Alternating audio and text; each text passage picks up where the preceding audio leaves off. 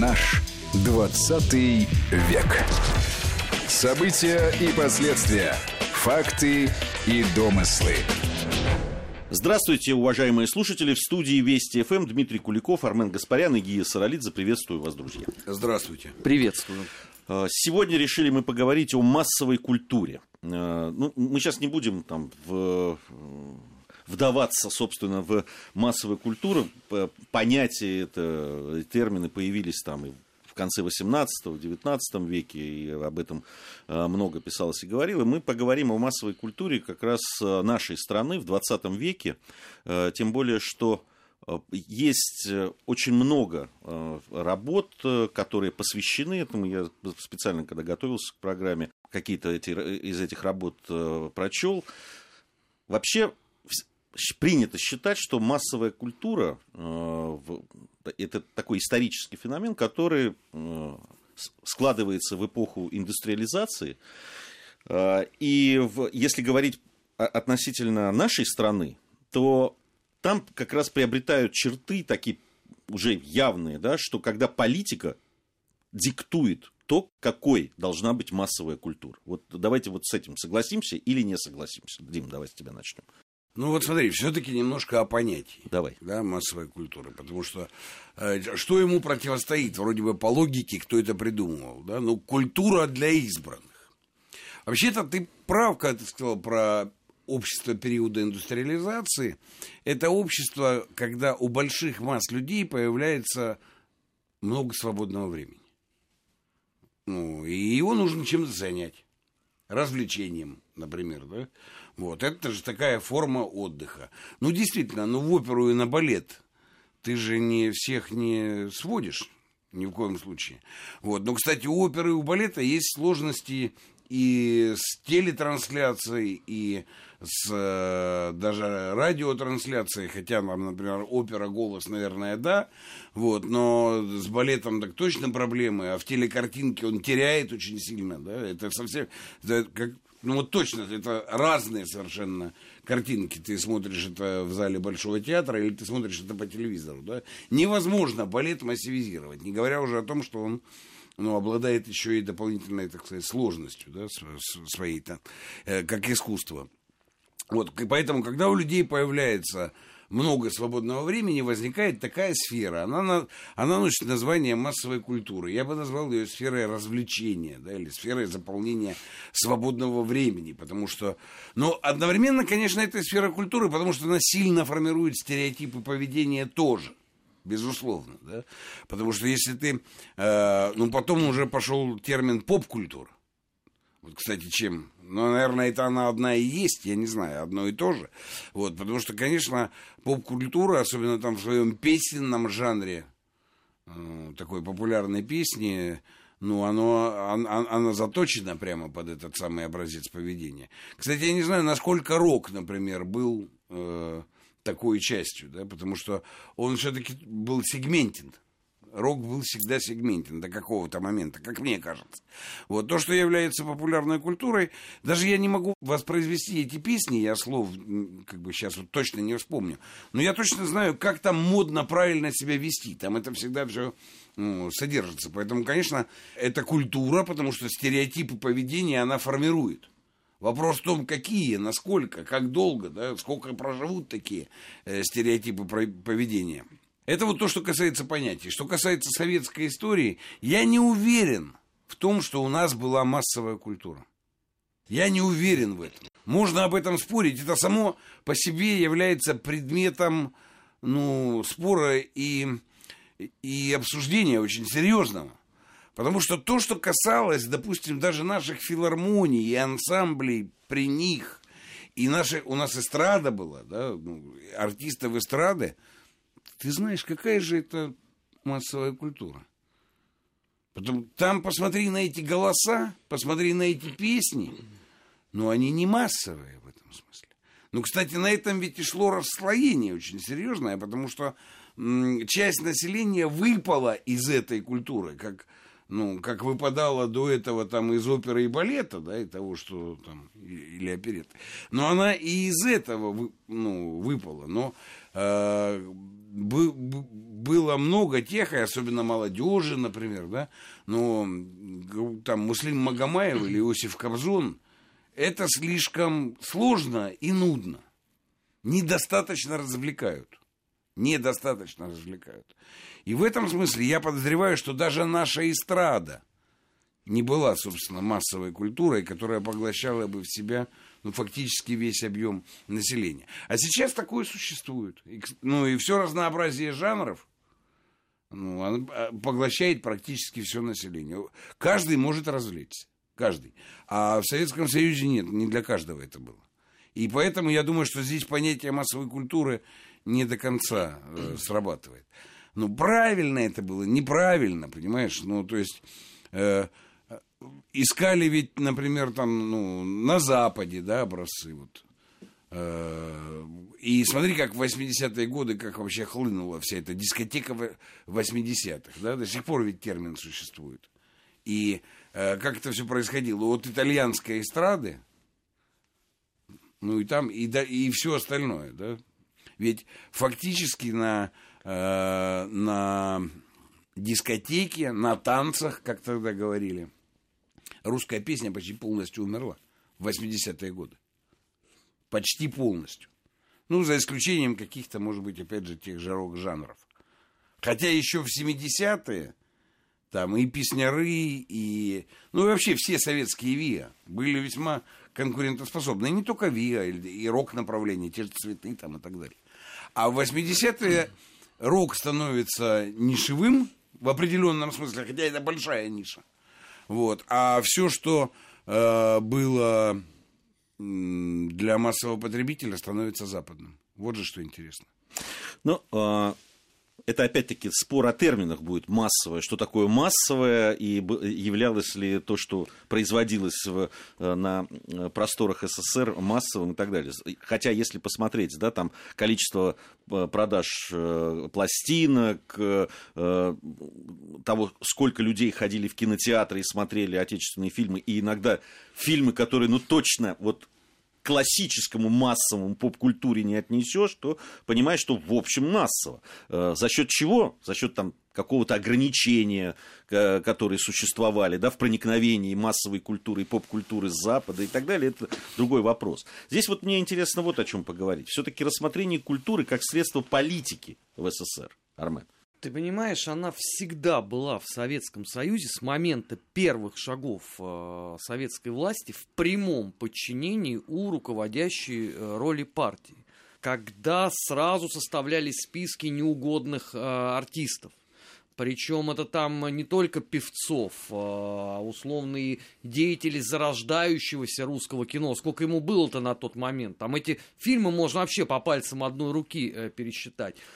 Копии этих фильмов были безжалостно уничтожены. То есть многие произведения вот того искусства, массового, как мы сейчас сказали, они не сохранились вообще ни в каком виде. Даже фотографий нету из этих фильмов. То есть известно просто, что они были. По каталогам. Все. Ты не знаешь, ни сколько минут это длилось, ни кто там что делал. Изымались граммофонные, ну тогда не граммофонные, это патефонные пластинки и так далее, и так далее.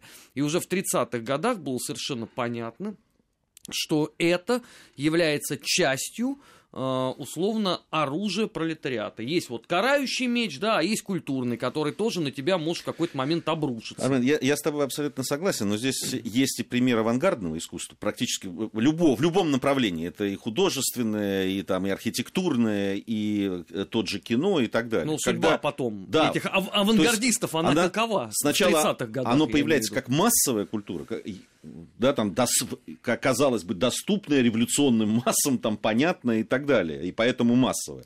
А потом вдруг раз и приходит осознание того, что не совсем это то, что нужно сейчас пролетарскому государству. И все это фактически попадает под запрет и уходит совершенно в другую сторону. Но это мало того, что попадает под запрет, это, извините, это речь идет уже о твоей физической свободе нахождения в социуме, а не за рамками ООН в одном из исправительных учреждений.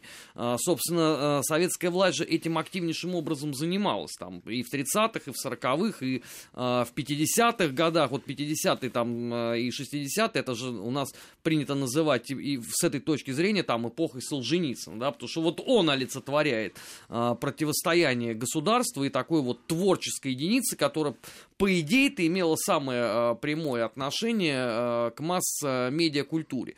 А вот 70-е годы, это уже то, о чем говорил Евгеньевич. И это не могло не завершится тотальным крахом в степени ржаная мука. Потому что, извините, критерием культурного произведения является время. Сейчас невозможно слушать то, что было записано нашими вокально-инструментальными ансамблями в 70-х годах. Не потому, что качество записи уныло и убого, а потому, что они тривиально не умели играть. Да, а ладно. Многие не что научились и сейчас. Евгеньевич, послушай запись «Машины времени» 78 года и сравни с тем, как играли на Западе в этот момент. Поэтому и происходит вот в 80-х годах то, о чем ты говоришь. Убирание, по сути дела, русской музыки и замена ее более качественной импортной. Значит, «Машину времени» слушал, вот, и, повторю Путина, там, любили мы ее не за это. Вот. Но есть другой вопрос. Ты сказал вокально-инструментальные ансамбли. Я утверждаю, что все вокально-инструментальные ансамбли, которые работали в филармониях и выпускали диски на мелодии, были музыкантами, которые, ну, и до сих пор, кстати, остаются. Да, я могу перечислить, там, вся белорусская цепочка, самоцветы, лейся песня и так далее. Все они были музыкантами, которые давали легко 100 очков вперед западным аналогам на то время. Да, они... Это кому? Это Led Zeppelin и Deep Purple? Ну, они в другом жанре работали. Ты о чем? Тогда это не рок. Понимаешь, это тогда не имеет отношения к року. Ну, ты же сказал, я бы на что среагировал? Ты сказал вокально-инструментальный ансамбль.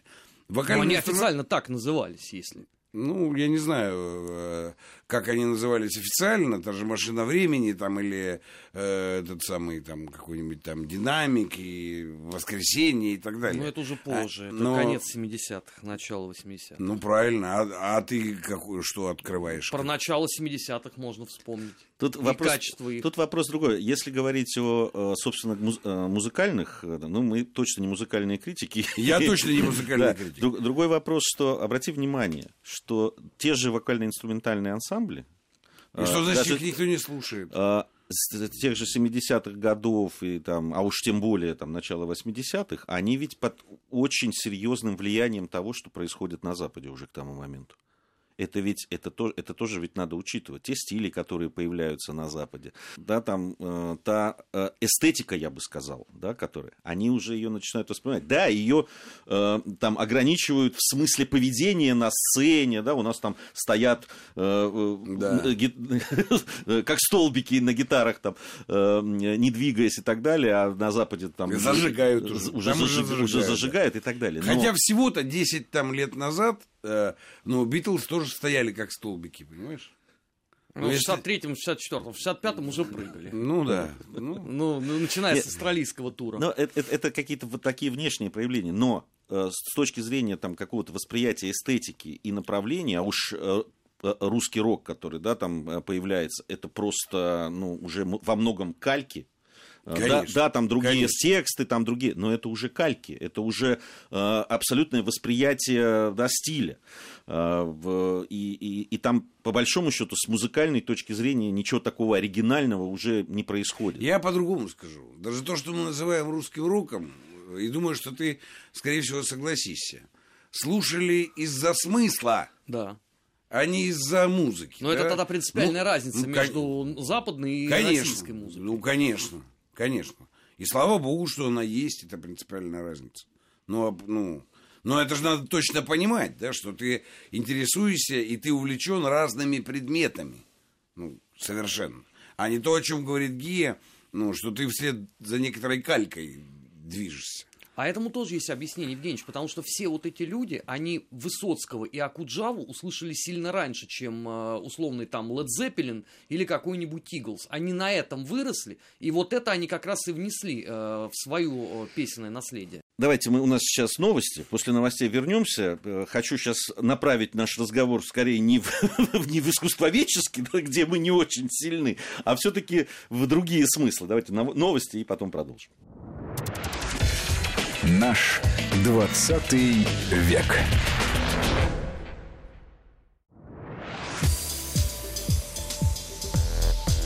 Наш 20 век. События и последствия. Факты и домыслы. Продолжаем наш горячий спор о массовой культуре. По-прежнему в студии Вести ФМ Армен Гаспарян, Дмитрий Куликов и Гия Саралидзе. Я хочу все-таки вот поговорить о культуре с точки зрения как средства политики. И не только в СССР. Вот смотрите, какая вещь. Когда возникает Национальное министерство культуры, да, в СССР, там сначала это, понятно, вот министерством оно там в 1946 году, если я не ошибаюсь, или в 1947 стало. Но оно с самого начала учреждения нового государства появился некий орган, и с абсолютно четким пониманием того, что культура должна работать на политику, что культура должна направлять и отражать, да, вот те изменения, которые происходят. Вот смотрите, в середине 40-х появляется первое министерство, это вообще в мире, да, фактически первое в мире, такое министерство, которое управляет культурой. Первые воспринимают этот опыт, очень положительно причем, во Франции. Там уже в 1959 году появляется Министерство культуры. Причем есть утверждение и воспоминания о том, что во Франции... Мало того, что создали это министерство, ориентируясь на СССР, но еще и попросили у Министерства культуры СССР дать им структуру министерства, чтобы понимать, как это вообще действует. Но это высочайшая оценка того, что происходило. Причем там за Францией вслед сразу там и в Дании, и в Италии, обратите внимание, да, это и Северная Европа, там это в Испании в 1977 году, в Дании в 1961 году появляются такие министерства. То есть они понимают, что культурой тоже нужно каким-то образом, ну, если не управлять, то во всяком случае следить за теми процессами, которые происходят в культуре. Это важно для общества. Вот мне хотелось бы вот об этом поговорить. Видимо, что-то было такое в управлении культурой. А понятно, что в СССР в основном речь шла о массовой культуре. То есть было, пытались, во всяком случае, да, воздействовать на массы. Это изначально так, там, с 1917 года как повелось. И все в разное время, я так понимаю, это по-разному удавалось. Но все-таки попытка такая была. Причем очень часто пытались... Вот ты говорил о том, что не удавалось там, всех, допустим, увлечь симфонической музыкой, но ведь попытки-то были. Да, конечно. Ты вспомни телевидение, все время симфонические оркестры, балет, который, да, воспринимается по-другому, но все равно. Телеспектакли, да, для тех людей, которые либо не имеют возможности... Телеспектакли хорошо, это можно воспринимать. Да, но это тоже другой жанр. Я-то считаю, что...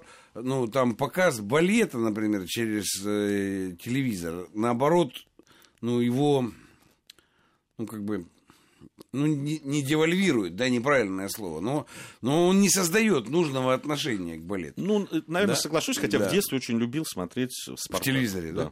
Молодец.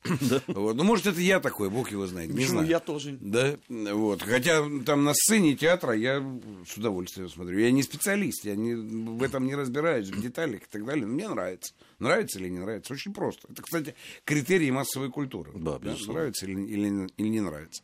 Вот. А теперь, что касается министерства. Во-первых, большевики очень хорошо знали роль искусства, культуры, творческой интеллигенции в революции и 5-го, и потом и 17-го годов, в обеих революциях. Да? И они точно знали, что то хваленое меценатство, о котором так любят сейчас вспоминать, как меценаты были в Царской империи, меценаты. Значит, эти меценаты специально все это выращивали как средство воздействия внутри имперской политики. Но это сейчас уже начали исследовать, это уже сейчас понятно. Вот. Пролетарский писатель Горький, он, конечно, очень пролетарский. И там, ну, и Немирович Данченко со Станиславским тоже. Там много тех, кто, так сказать, получали от меценатов, но, в принципе, линии-то этого искусства, они должны были быть достаточно определенными при этом.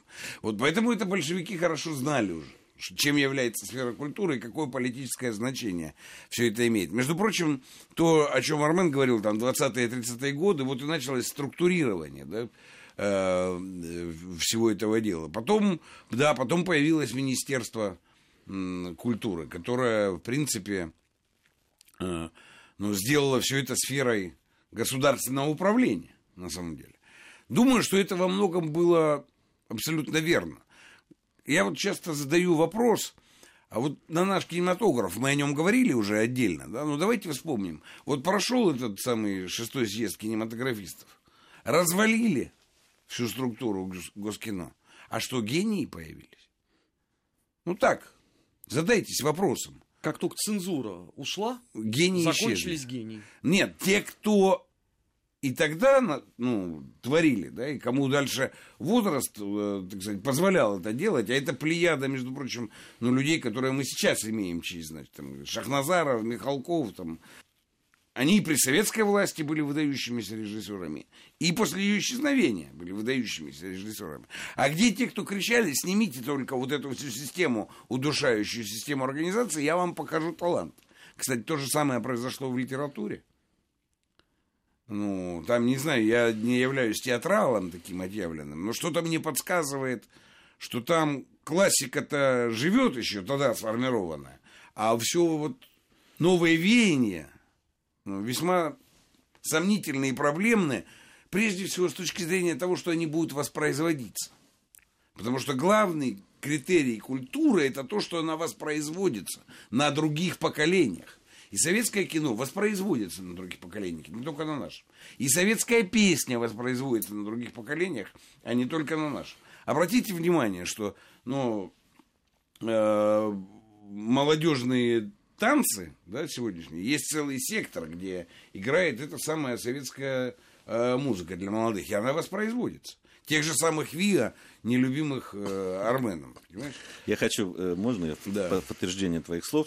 Эти были дни вот празднования юбилея замечательного композитора Пахмутовой, советского, российского, да, песенника. Это великий дуэт, абсолютно. Да, и я с удивлением узнал, что моя 18-летняя дочь знает практически все песни.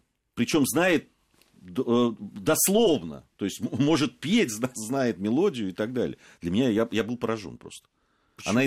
Это часть уже ментального кода давным-давно. Ну вот это ну, просто... вот это культура. Вот интересно, да. Это вот, то есть она то, о чем говорит сейчас Дима, она воспроизводится. То есть она нашла отклик уже в людях. Не то, что они очень многое, то, что мы слушали, не воспринимают, да, там, я имею в виду и западных, да, каких-то, да, образцов. А вот это да.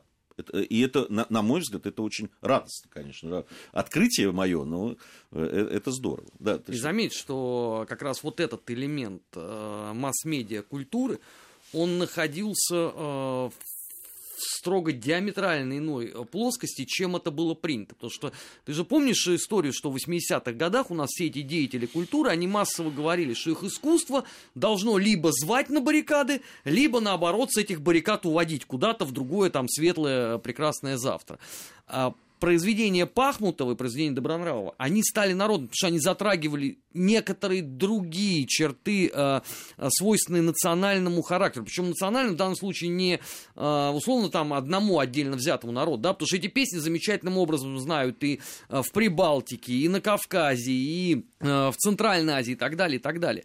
Заметь, что эти люди как раз не говорили о том, что они изнывают под чудовищной деспотией. Они находились в контрапункте вот с требованием требованиям и традициями российской культуры. Причем это не надо думать, что это традиции исключительно там 20-го столетия. У нас и в 19-м столетии было то же самое. Ты вспомни стенание Некрасова, которому надо было определенные портреты нести с ярмарки в произведении «Размышления у парадного подъезда». Это вообще была традиция.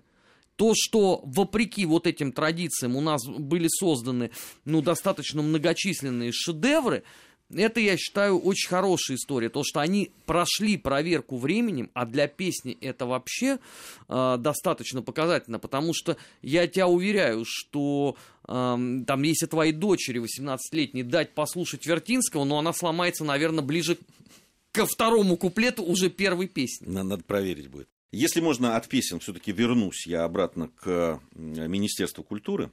И, на мой взгляд, все-таки вот нужно поподробнее поговорить о том, почему там и такие страны, как Франция, там, Дания, Италия и прочие, Испания и прочие, восприняли вот эти, саму модель этого Министерства культуры. Ведь, по сути, что это такое? Это усиление государственного вмешательства и даже, я бы сказал, какая-то... делает на тот момент уже вводит государственную монополию. Не усиление. На тот момент это фиксация уже в конечной точке. Потому что усиление начиналось, когда появился только-только наркомат культуры. Я имею в виду он усиливал, а министерство это уже зафиксировало окончательно. Совершенно верно. Я имею в виду для этих стран, для Франции. Понимаешь, вот для той же Франции, условно, или Италии.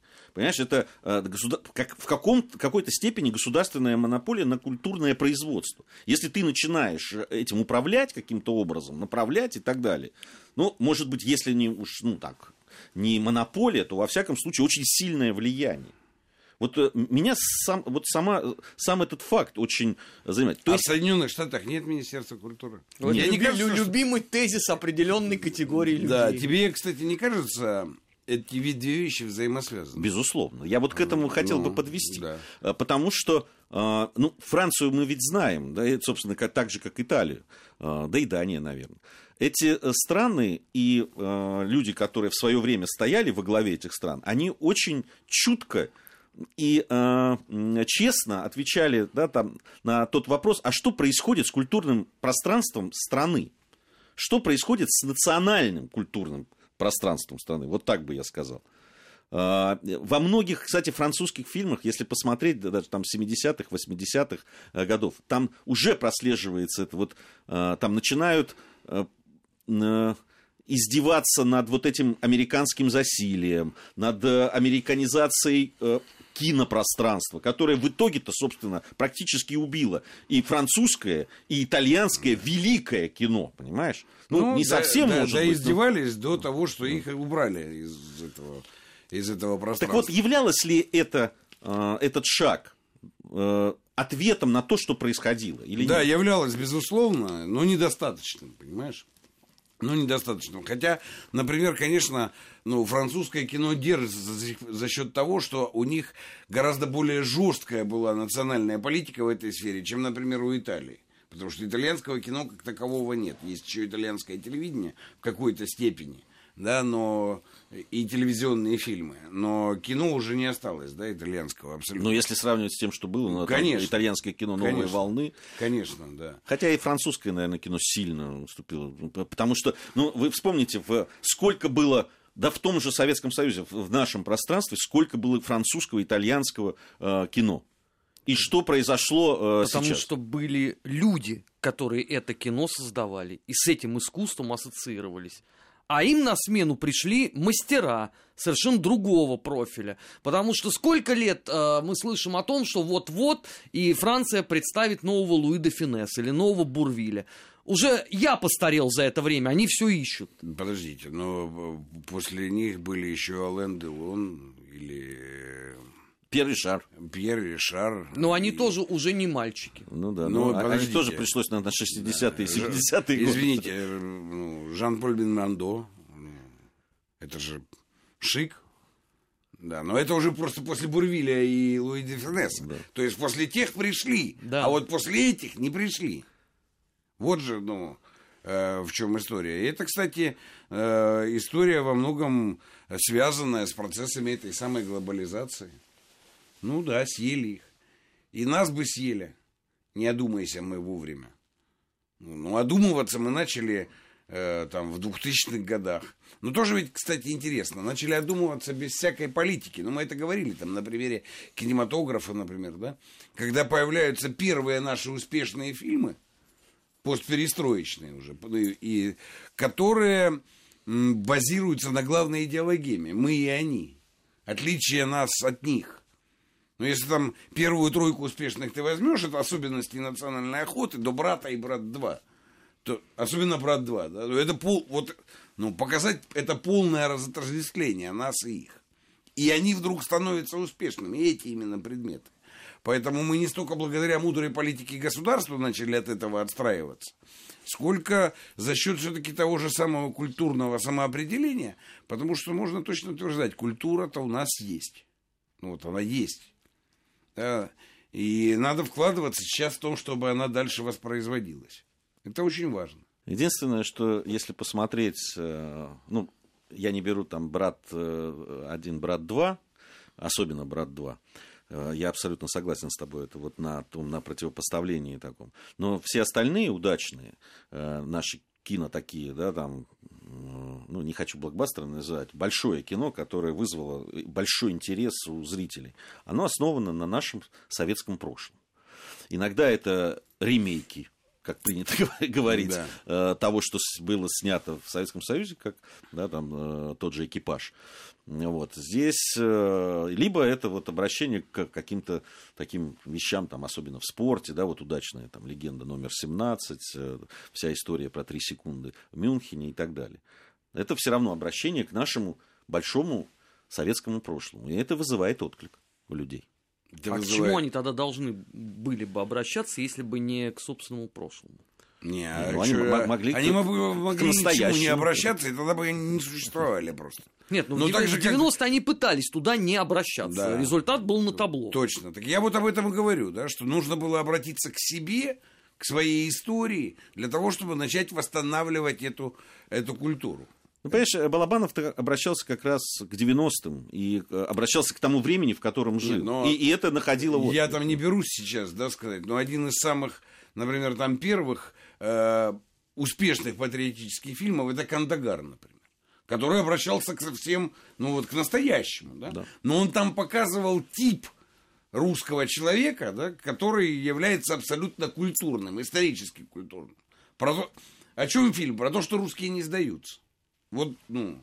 И вот это «Русские не сдаются» было в этом кино реализовано. Абсолютно культурная, идеологическая доминанта наша. Это был фильм, который побил рекорды и вообще сделал такие сборы. Это, там, середина 2000-х годов. Да. Обращение к себе, обращение к своим культурным доминантам, обращение к своей подлинной идеологии. Здесь очень важно талантливое обращение. Да, конечно. Вот здесь... конечно. Нет, ты можешь лубок сделать, и никто его смотреть не будет. Да, безусловно. Нет, талант никто не отменял. Но даже талант не может работать, если у него неправильно предмет определенный. Мы, кстати, это тоже много раз наблюдали. Да? От чего случается фиаско с талантливыми там, режиссерами или... К обращению, из-за обращения не к тому предмету.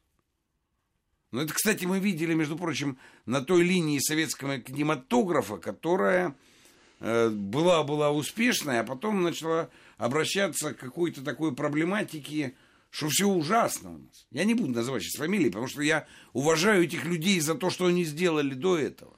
Но все, наверное, понимают, да, было большое число таких вещей. И что? Да, и никто это не посмотрел, и это не стало шедеврами. А вроде бы сделано тем же талантливым человеком. Мы же это много раз наблюдали. Поэтому талант важен, но еще важен предмет и то, к чему ты обращаешься, и что ты хочешь сказать.